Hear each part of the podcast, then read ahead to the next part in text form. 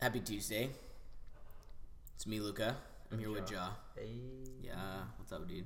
Not much, man. Great, I love it.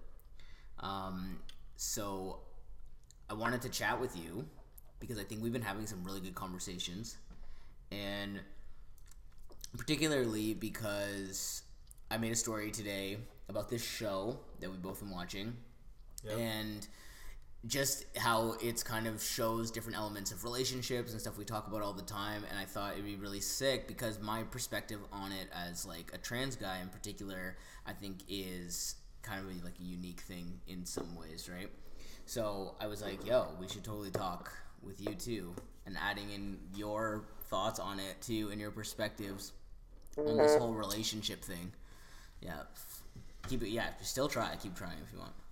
On this whole relationship thing, he's trying to do something with his phone, because I think it's really, I think it's valuable and kind of interesting, and I want to hear your thoughts.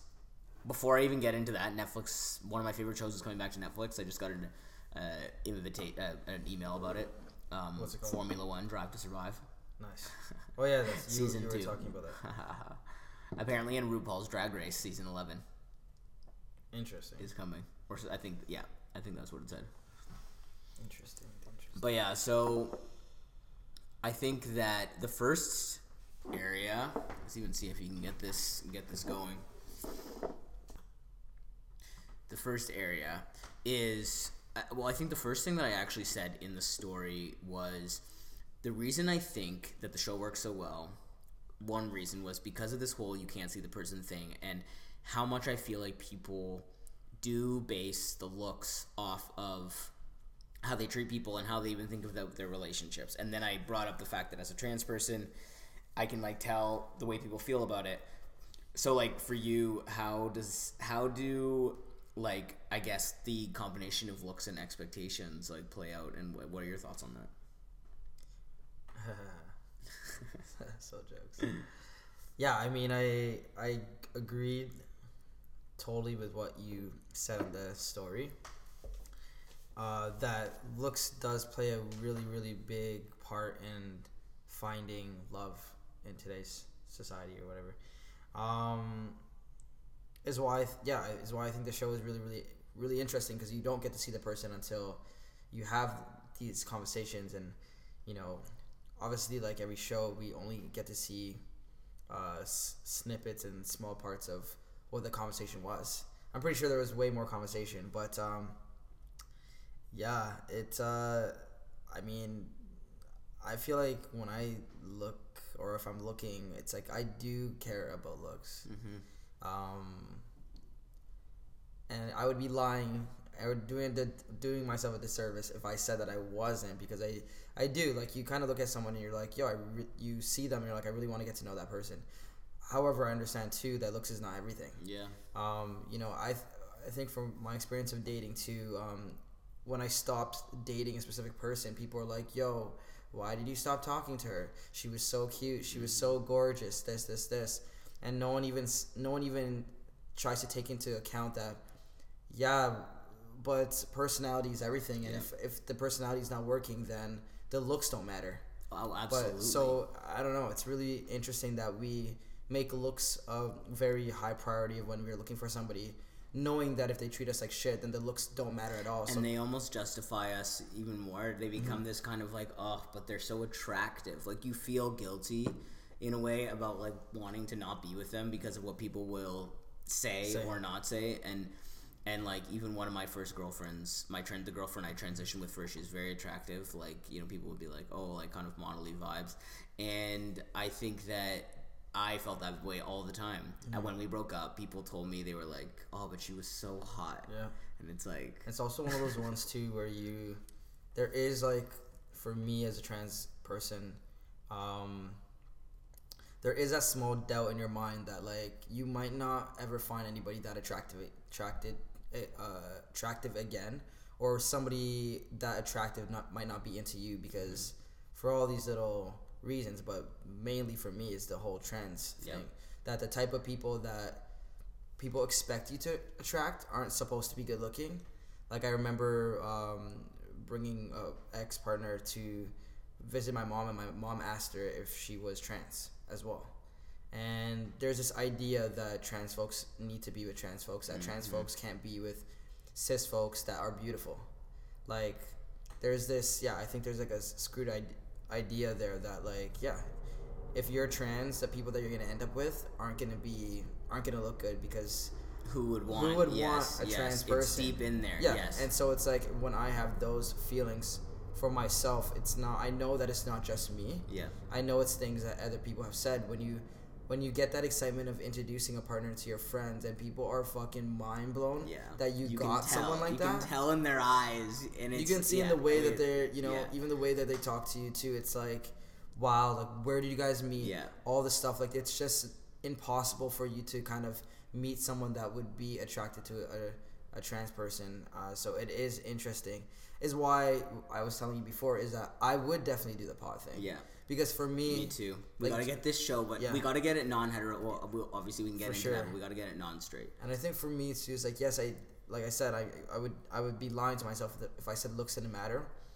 But I do try to practice things where I do try to engage with people who I'm not attracted to right away, and see what the personality looks like. But yes, there is a part... Like, yes, when you meet the person... You put them in a box. You put them in an area. You're either going to date... There's a potential that you're going to date or you're not going to date. And unfortunately, a lot of that is based on looks. Yeah. I mean, look at the apps.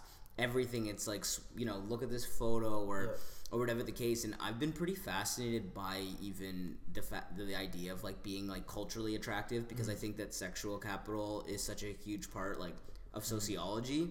And, like, we kind of... It deny that it's there. And I actually think that I was thinking about this on my way here, that some people might say, okay, well, one of the controls of the experiment is that they're all pretty attractive, right? They're all pretty, and some people might think, okay, well, of course because they're all pretty attractive. But I actually think it was smart that they did that, because there was no guarantee, like, that wasn't obviously part of the vibe. Actually, there were people, but they didn't. Yes, that's true. It doesn't. Yeah, there were people that I felt like they weren't attractive that didn't make it. Very true. But people were in the category of, like, moderate to hot, like. You know, most people were considered culturally attractive, and by a number of things. But I think that actually, people who are considered culturally attractive, sometimes I think people want to know even less about them. Their desire to be seen and understood and have an opportunity to speak outside of how they look, I think would be even stronger. Yep. Because you're so you're so being like, the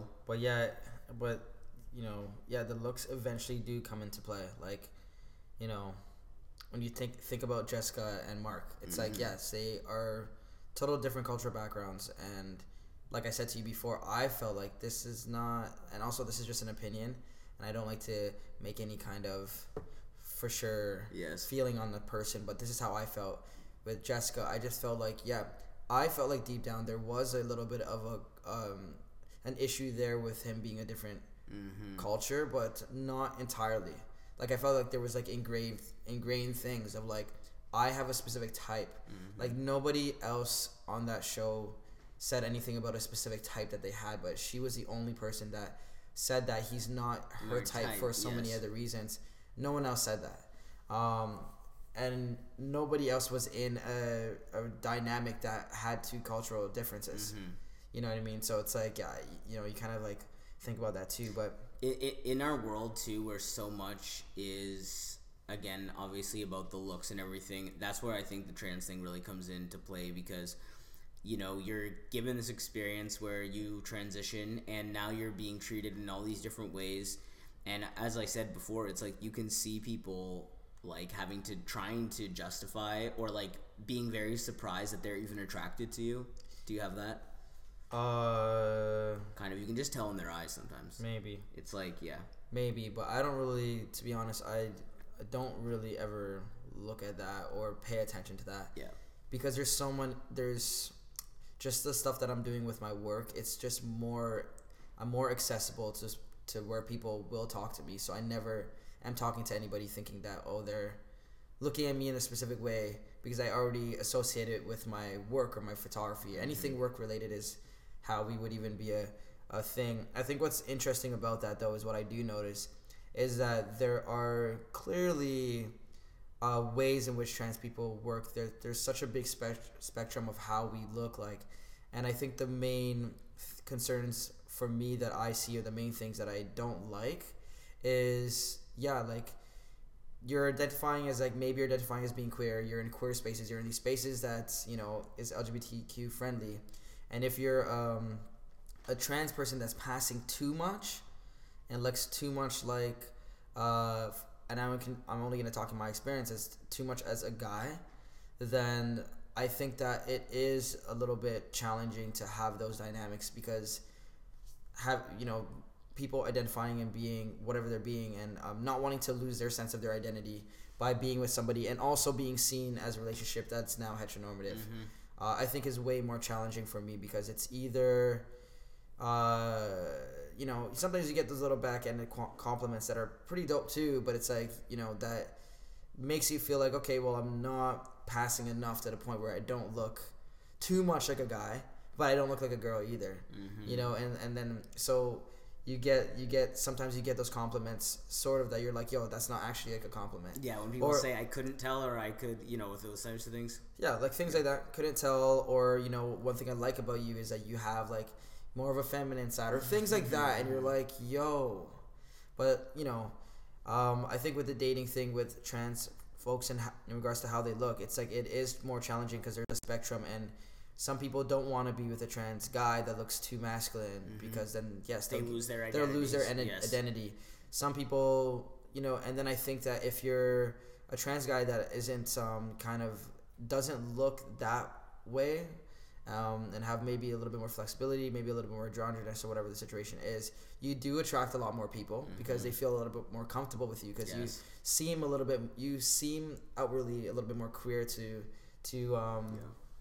to the visual eye of people, so they feel a little bit more comfortable with you. But I guess it also depends on how secure you are with yourself to kind of have that happen. Yeah. Because, I've had people out me that I was trans just so they didn't lose their identity. Yes. I had people that, I had somebody that I dated, like, straight up purposeful, like, made sure they looked, straight up like a boy, like, which I didn't really have a problem with, but I felt like it was happening because they were trying to counter my masculinity and not wanting to lose sight of their own identity, wanting themselves to have their own identity, but I feel like they were doing it in a way that was minimizing to my experience and, what I needed, what I wanted, and how I identify. Because my identity and how I my identity was starting to get compromised to work out their identity and make sure that they're being read the way that they want to be. And so I always think about that. It feels like it's hard to, not that it's about winning or losing, but, all really good points, because I think that when not my last relationship, but the one before that, I've had now these both back-to-back things where in one side, people are telling you, I don't want to be in a heterosexual relationship. I don't like the way we're seen in the world. I want to really just feel like my identity, and I'm going to be with a woman, and because that's what's making them feel good. And then when you're like, okay, cool, fine, tough, but I'm accepting that, then you swing over to the straight side of things, and you get someone who's, let's say, never even kissed a girl or never been in that dynamic, but then it comes with a whole other set of expectations, and the way that it's not that they're fine with being seen as heterosexual, but now it's like, okay, well, are you man enough? But like, are you, and it's so funny because I just want to go back to what you said, so I don't lose my train of thought. Is the fact that you have to there needs to be a consideration that if you haven't kissed a girl, then you haven't kissed somebody like me. The fact that I have to identify with or find somebody who's like, have you ever been with a woman before? Yes, I know. It's weird, dude. That's a question that matters. Because that's a question. It matters a lot, because it's my body and the way that I'm being treated, the way that I'm being touched, and even in my experience of being like, abusive relationships and having people like treat your body really differently, going through arguments and people wanting to make up for the argument by wanting to have sex with you, and just not really fully understanding that, like, yes, I look this way. Yes, I am man enough. I am. And also, what the fuck does that even mean? Yep. But also, I do need my body to be treated as how yours might but want to be treated. I do need to be handled with care. Yeah, I'm not just like this masked guy that you can punch and like beat up, and I should just take it and not feel hurt by it. Yeah, because the truth is I do feel hurt by it, because I do connect with, as much as it's been a battle for me to kind of figure out the balance between the two, I do still connect with that. And I think for trans guys too, like solely this conversation is based off trans men, because that's our experience, is that people don't get that. Yeah. And I think it makes the relationship even harder, that you're being held to a standard of being what man, a man enough is, being this rock, being, you know, emotionally available to a capacity where you can't really show intense emotions because it makes other people feel uncomfortable, basically. Yeah, it's a big one in the man world, and like it took me years to even, and I know I've said this before, but it took me years to accept the fact that obviously now, for instance, as a guy, things like, you know, you can't be, I couldn't be, like, let's say I wanted to hook up and it didn't happen, mm-hmm. that I could no longer be upset about that. Yeah. I think that took me a long time to accept, because. And you pay to play, I guess, in a sense. It is what it is. Mm-hmm. But I remember the first few years of transition, how challenging that was for me. That like when I was engaging in intimacy, that like if I didn't, you know, if like I instigated and the other person wasn't down, to unlearn feeling upset about that, and then on top of that, like to not take it personal, and then on top of that, to not be able to express or use other means of manipulation to get it, because a lot of the time, at least when I've navigated heterosexuality, or even when I was in woman-woman relationships, mm-hmm. you know, sex was used all the time to, you know, get it, basically. Yep. And even to the point it's like, you know, if you don't go over to your girlfriend's house, you know, or you've got to do something else, there's kind of this like, oh, like, okay, are you sure? Mm-hmm. Like, because I was down to have sex tonight. And like, that's totally acceptable for women to do to men. Yeah. But it's not acceptable the other way at all. But that's the thing that I think about too. And I think that it is acceptable for a specific type of man. Mm-hmm. It's not acceptable for what I feel like for me mm-hmm. as a trans guy. Because I know cis guys that do that to people that are dating and partners, and they basically take what they want and they enjoy that. Mm-hmm. But I always felt like there was a dynamic there of, for me, like trying to be this man enough, or whatever the fuck that looks like, whatever I see what they want, and it's just always like a little bit of a challenge there. But I was gonna say that this is why, like, for me, gender is just it is very, very complex. It is. And I think that while we have these conversations, you know, these conversations around sex, intimacy, relationships, love, it needs to be looked at with a more open perspective. Because to be honest, it's like if you're gonna call me L or say that X, Y, and Z that I'm doing as a man in this body, then I think that it's safe to say that women need to be talked about this as well, because I'm not a cis guy, mm-hmm, and mm-hmm. I've been in my body as a woman for most of my life. Yes. And these are the things that I learned in that body. Yes. And yes, I'm learning more things now in this body that has amplified it more because expectation is there. Mm-hmm. So it's like, yeah, like, you know, just even the sex factor and all that stuff. It's like the fact that I don't want to have sex during a time that maybe things might not be good, I'm going to always get the like sharp end of that, mm-hmm, you know, and knowing that, you know, if it was the other way around, it would be totally different. Yeah. But, you know, getting used to the fact that you were socialized a specific way because you grew up a specific way. Well, I did. Knowing that, you know, that's all you really learned, mm-hmm. basically. Then you go into these relationships, and then it's like men don't act this way. Yeah, and then people are there right to call you out on it too, like being like, yeah, like I've had some pretty vulnerable moments where I'm, you know, my mental health's not great, like I'm kind of crumbling, and it's like, you know, operating in almost a zero tolerance environment mm-hmm.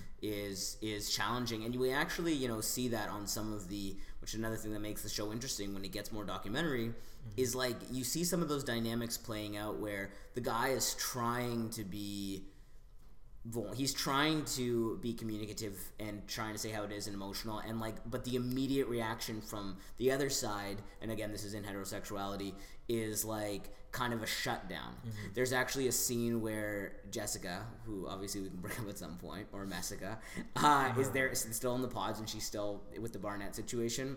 And basically, she's just like, he tells her that he's confused and he doesn't know who he's going to pick, basically, and she just won't even have it.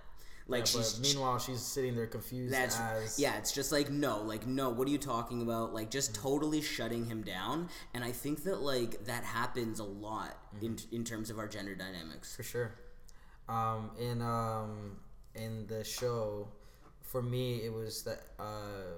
there was that episode with Damien and G, and he was sitting in the bed, and she was arguing, hitting her hands, being not okay, you know. And then he's staying there. He's calm. He's not saying anything. He's responding. He's not reacting. Well, she's being all reaction, and then she proceeds to kind of add more salt in the wound, to be like, you know, when you said that, I said the sex was good or whatever.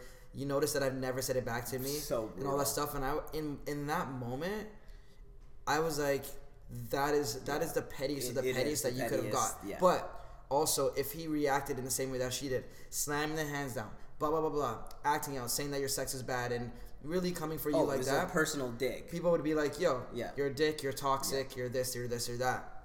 And so for me, it's like realizing too that I think, you know, everybody needs to realize it's not just men, it's not just women. I think everybody, and everybody that falls within the spectrums of gender, just needs to understand that, yo, anyone can be in a place of making someone feel scared and worried, and it doesn't have to do with your gender, whether or not you're a man or a woman, and that what that power dynamic looks like. Someone's bigger, someone's smaller.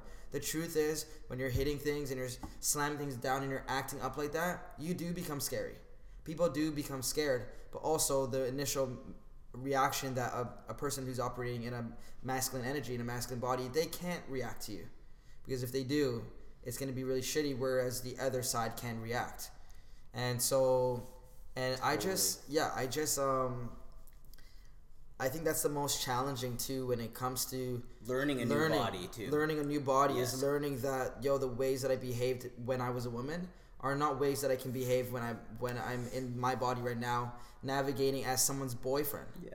You know, and that to me is A, scary, and B, very, very frustrating, because you don't have people on the outside guiding you. You don't, because nobody knows. No. We're legit creating a blueprint for this stuff. Yeah. And if you're raised in it, it's a bit different. Yeah. But if you're not, you know, and even when you're raised in it, it's like, you know, I think for instance, one example of this in terms of male culture specifically is like, there's a culture in maleness of, for instance, there is a culture of talking about women's looks. We're talking about looks, right? There's a big culture about talking about women's looks. And obviously we are living in a society now that has different understandings of why that's what's appropriate and what's not appropriate.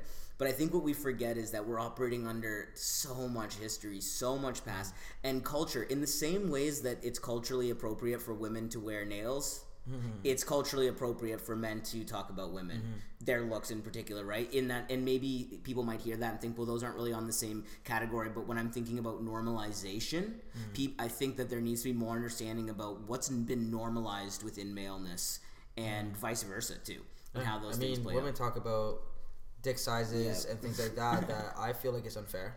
Totally, especially dick size jokes are so annoying. Especially for me as a trans guy, it's like, it's not really nice to hear. No, I hate it. And for some reason, you accept it, but it's and it's for some reason, it's kind of like, well, I don't really know what you're working with down there, or maybe you don't have a cystic or whatever the situation is, and so it doesn't apply to you. Yeah. But it's like the truth is, it does. Yes. And I think that there was a lot of things that I've normalized on both spectrums, and I think that people can do the work individually to really, really dig up and unpack like those things that they normalized, I think the world would be a little bit of a more empathetic place with that. Because it's like, like for me personally, I don't ride on women's looks like that, body shape, anything like that. Totally. I used to, and I used to do that when I was a woman as well. I would ride on other women.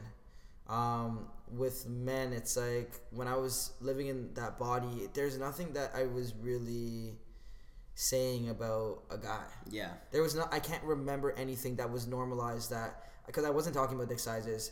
I wasn't talking about how tall they were, mm-hmm. how short they were, you know, how big, you know, anything.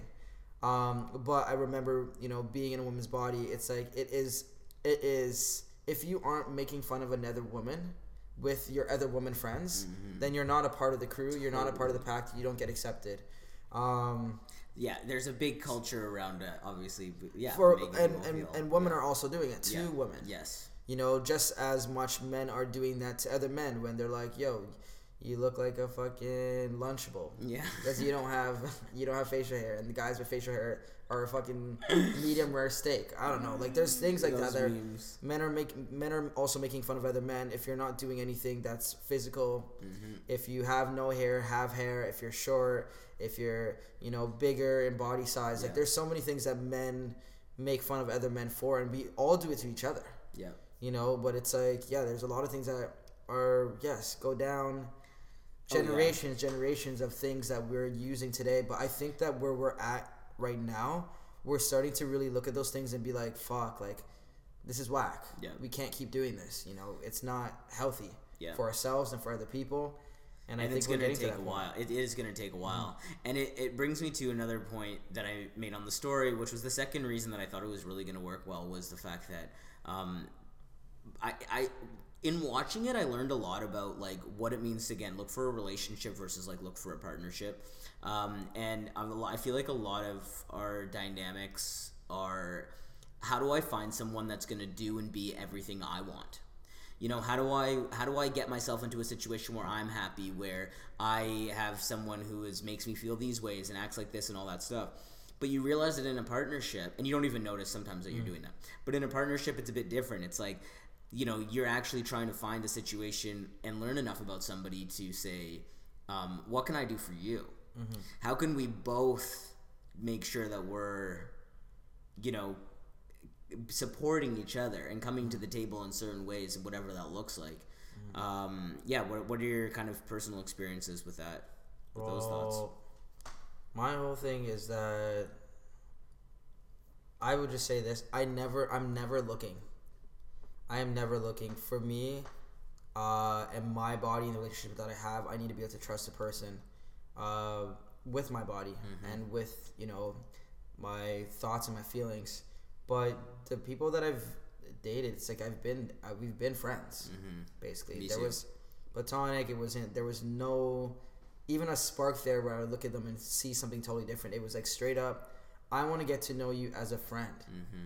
because if I don't know you as a friend, then what would make me think that I can know you on a more intimate level? Absolutely. When I have more things to actually look at with your body, your, you know, all this stuff. But you know. Yeah, just for me, I guess it's one of those ones where, yeah, I would hope that, you know, relationships do get to a place where just allow people to just be their full selves. Mm-hmm. I know what would make me ultimately happy would be to be with somebody or be around somebody who is ultimately happy with their yes. life. Like, if they're not happy with their life, then what are we doing here? Yeah. If I'm not happy with my life, then what are we doing here? But I'm down to come together and kind of do that. It takes so if long I can trust the fact that you are actually doing the work yes. to make sure your life is really, really happy. Because if you're not working on things to actually make yourself happy, then it will be a little bit more challenging. There will be things that would come. There will be projections that will happen because that just happens. Mm-hmm. So yeah, like it's and that's another thing that I loved about the pod is like they were actually building a friendship mm-hmm. over looking at somebody and feeling like wanting to jump their bones basically. Mm-hmm. They wanted to jump their bones. In the heterosexual world, it's like it's just on 24/7 basically. It's like the people are just judging left, right, and center. Like I remember the first time I was I was hosting a house party when I was at U of T. And I lived with a bunch of people, so it wasn't my party just, but it was the first, like, you know, people were there. And there was this girl sitting there by herself, and I was about, like, 2 years into transition. You know, she's in my home, but I didn't know her. And she looked kind of like she wasn't having the best time, so I was like, I'm going to just go over and say, hey. So whenever I was like, how's it going? And she was just like, looked at me like, why the fuck is this guy talking to me?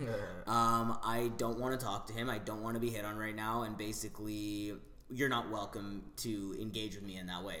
Kind of was the vibe. So I was like, fine. So it's cool. But, you know, I was only a few years into transition and I was like, damn, this is going to be so different.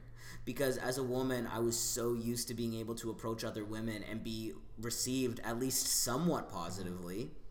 Yeah. Like, at least kind of like you're like, there was none of that. And that was, you know, navigating those moments over years and years. Now you get used to it, but yeah. Yeah, and it's one of those ones where I think that it's safe to say that we've all played in part into the reason why that's a thing. Mm-hmm. It's not just that person. It's not just men. It's not just women. It's like legit when you were in your other body, you played into that part too, you know, and like we all kind of play into that part of why that's something that can't happen. But also it's like, yeah, like I guess we don't have to talk, but yes, there's a lot of people who are very hostile and they don't really know. Yeah. Like it's like, she didn't know that she was in your house. Yeah. I mean, you could have been a douchebag and been like, yo, get the fuck out. This is my house. But, like, why do that? 100%. And sometimes you realize, too, that it takes for people to really warm up to it. And you've already know this, too. There's been so many incidents where people treated me like shit. And the minute that I said I was a trans guy, oh my God, I see you're everything's better. Oh, let's dance together. Let me kiss you on the cheeks. Oh, I feel comfortable kissing you on the lips and all this stuff. Constant. And it probably died, but it's all good. Great, yeah. But you can wrap it up.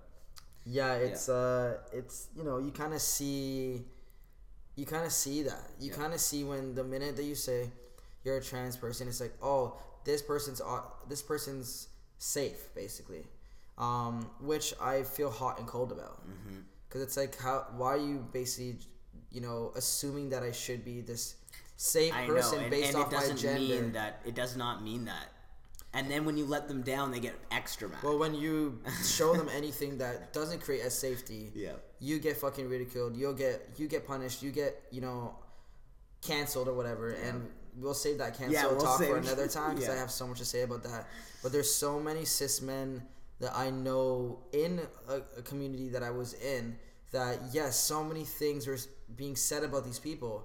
And no one said anything about it. Yeah. Because for some reason, and not for some reason, but there's a reason that cis guys are okay to get away with it because they're cis and these are the things that are normalized for cis men. But trans men, no. Oh, yeah. Not at all. And not that I'm saying that I want to dive into those very, very same things, but I notice them.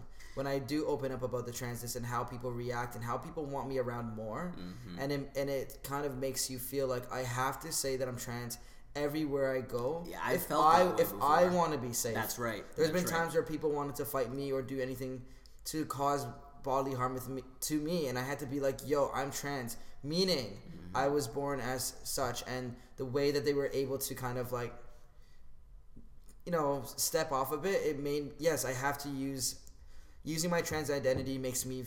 It creates safety for me when I say it, but it also makes me feel unsafe by saying it. So there's very so much complex things that happen. And if we're going back to relationships, that's how I feel. It's that saying that I'm trans makes me feel safe. It makes me feel comfortable. It makes me feel like everything's going to be good. But also I know how unsafe and how dangerous it can be to say that I'm trans because there's more things that could be said and done to manipulate me, to make me feel like I'm not doing what I need to be doing as a man for this person. And knowing that they can use that as something that they know that I'm really a little bit insecure about, of being seen as like someone of value, like a guy that's of value that I'm actually... And it's not out of sympathy and pity like that, because that's, you know, we have to be careful of that as trans people in general too, which is like, because for a long time I played on my transness is that it was like, I should be sympathized. Well, you realize that it's not a thing. It's not helpful at all. Like, I don't want anyone to sympathize or be like, oh, he's a trans guy, so we got to do X, Y, and Z. It's like, no, like... Straight up, like I just want to be treated like a normal human being, and and be treated with respect. I don't want I don't want to take disrespect because I'm a guy. Yeah, and that's what I see in the relationship with Damien and G. Yeah, is that he was taking this disrespect from her, and I was like, yo, that feels like. I feel that because I felt like a lot that I've had to sit there and shut the fuck up basically which I'm fine with shutting the fuck up a lot of times when I have to. But the times that are rightfully so that I'm able to share something that I deeply feel without someone blowing up in my face and making me feel like my experience is not valid. Which is so common. Yeah.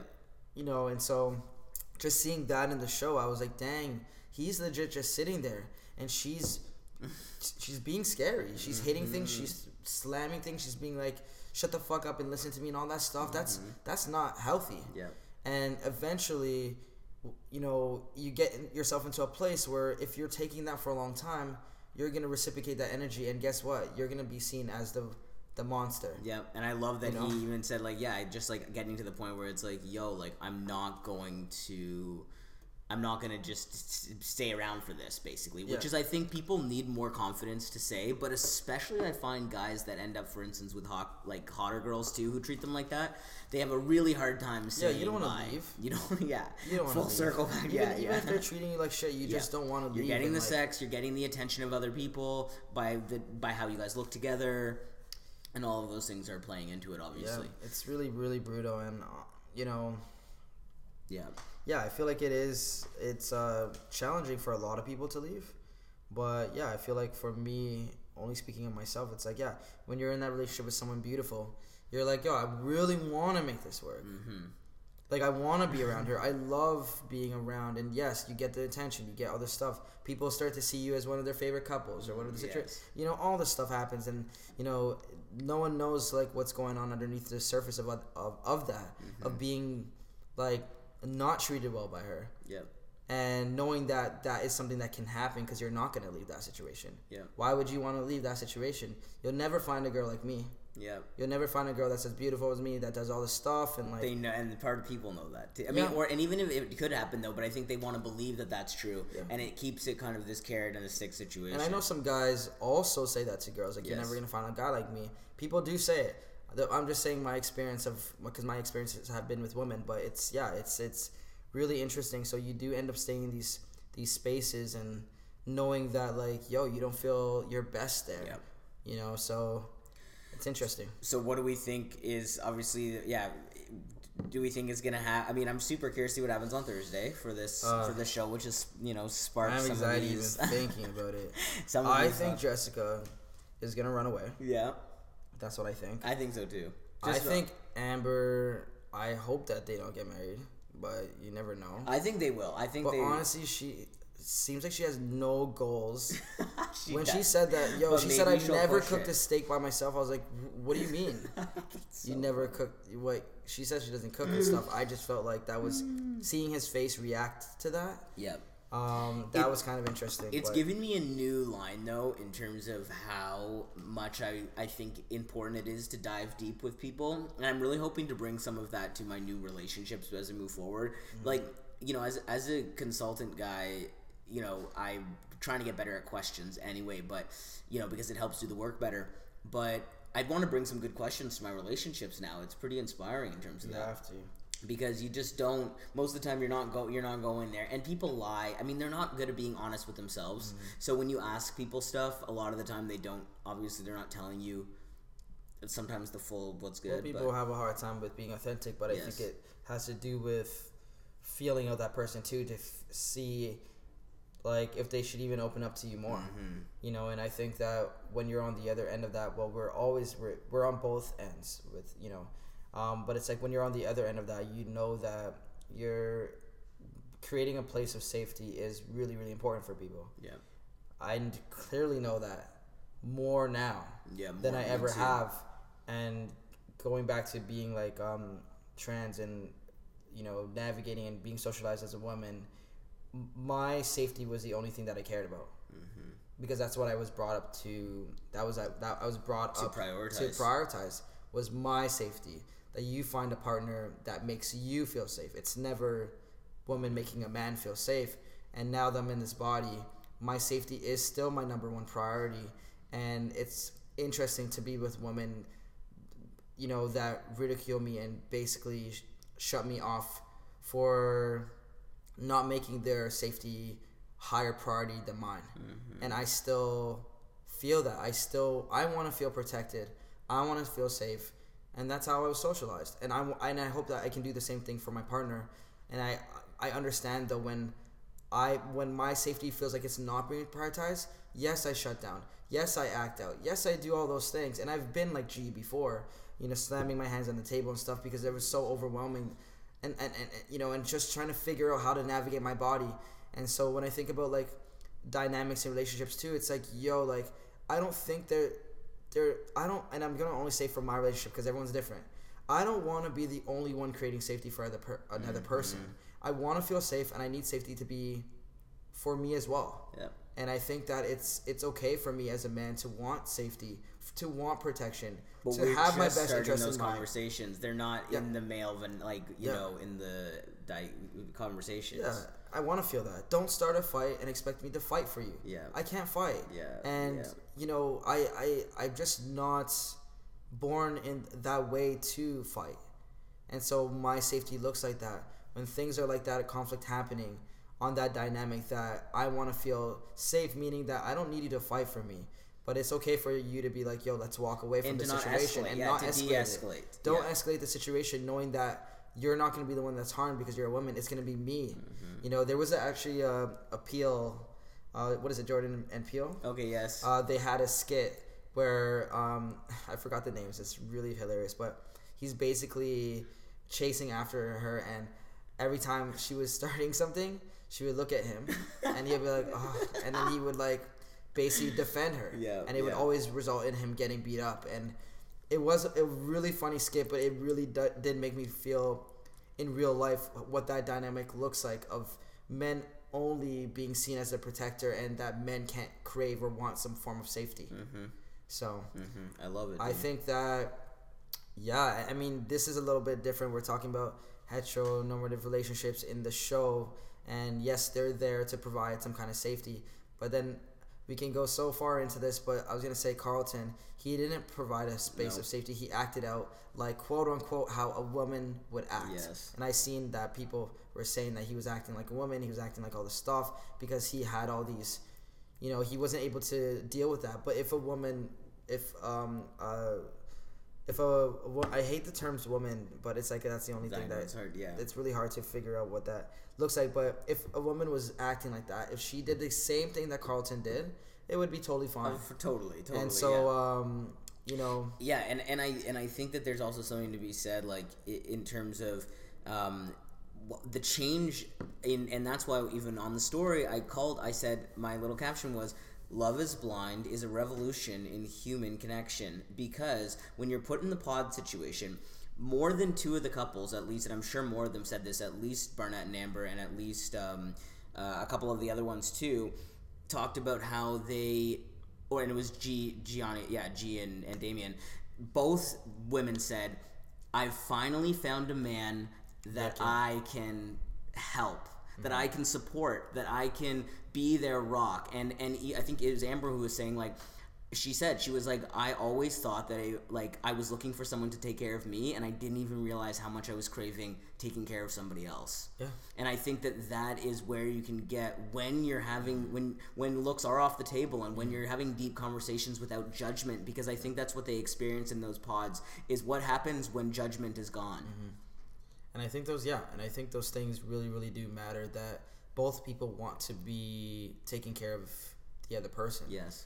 I don't know how dynamics are when we see how it's like. Mm-hmm. We see it on a day-to-day, but we still do it. That knowing that there's one person who's supposed to be the rock for the other person, we know what that looks like. Yeah. And maybe that worked back in the day, but to be honest, I don't even think it worked back then either. Probably not. There was a lot of issues. For example, women weren't able to work because she had somebody that was the rock, that was taking care, and the stress of that, which is why I think Mad Men was such an interesting show, because they explore that obviously a lot. Yeah, it's interesting, man. You kind of see where that goes, and I want to feel taken care of too. I want to know that if things are not going well with me mentally, that you're not gonna make me feel bad for that, and make me feel bad for not being the rock right then and there. And you know what I mean? So it's you can kind of see those dynamics happening in the show, but you also see, let's say Cameron and Lauren, for example, that she has a sense of independency. she's, you know, used to being her own rock and doing her thing, and then you have somebody else that really just wants to, that really doesn't need you to be that rock. They just want to be all that. I find and how complex that can that feel. There's two types of independent too. There's the type of independent that I think is just like masked non-independence. Mm-hmm. Like, you know, those people who are like, I'm so independent, I don't need anybody. Like, I've been on my own my whole, like, they're just going like that. And it's like, to me, that always sounds like you're that's not. You're probably more needing stuff from other people than you think. And then there's the type of independence that's like, you know, they're down to engage in all sorts of ways, but that's actually like, okay, I'm emotionally independent, or I'm, you know, like I can take care of myself emotionally, I can take care of my basic needs and those things. Like, but I think sometimes they get convoluted together. People are like, I'm so independent. You're like, are you? And I mean, like if you are, like, great. Yeah.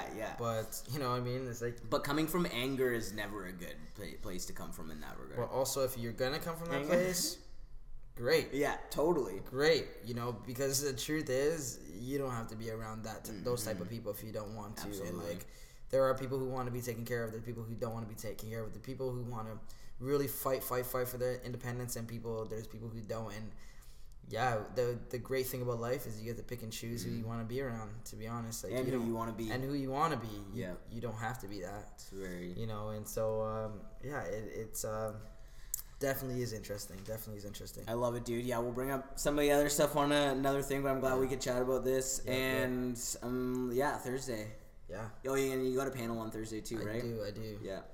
Should I say something about that? Yes, let's say something. Okay, well, let's say something very small. Okay. It's going to be a panel about mental health in the Black community at the Manifesto headquarters, which is on Queens Quay. Excited for it. There's a lot of things. I will say, I'll leave this off, though. Yes. Is that what I really, really, really want to bring up when we talk about mental health is community accountability and how we all participate in somebody's downfall with their mental health. Mm.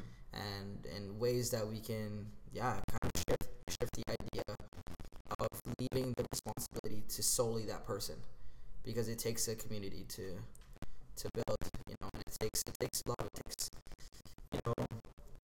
stuff, and it takes for you to be watching that. Great.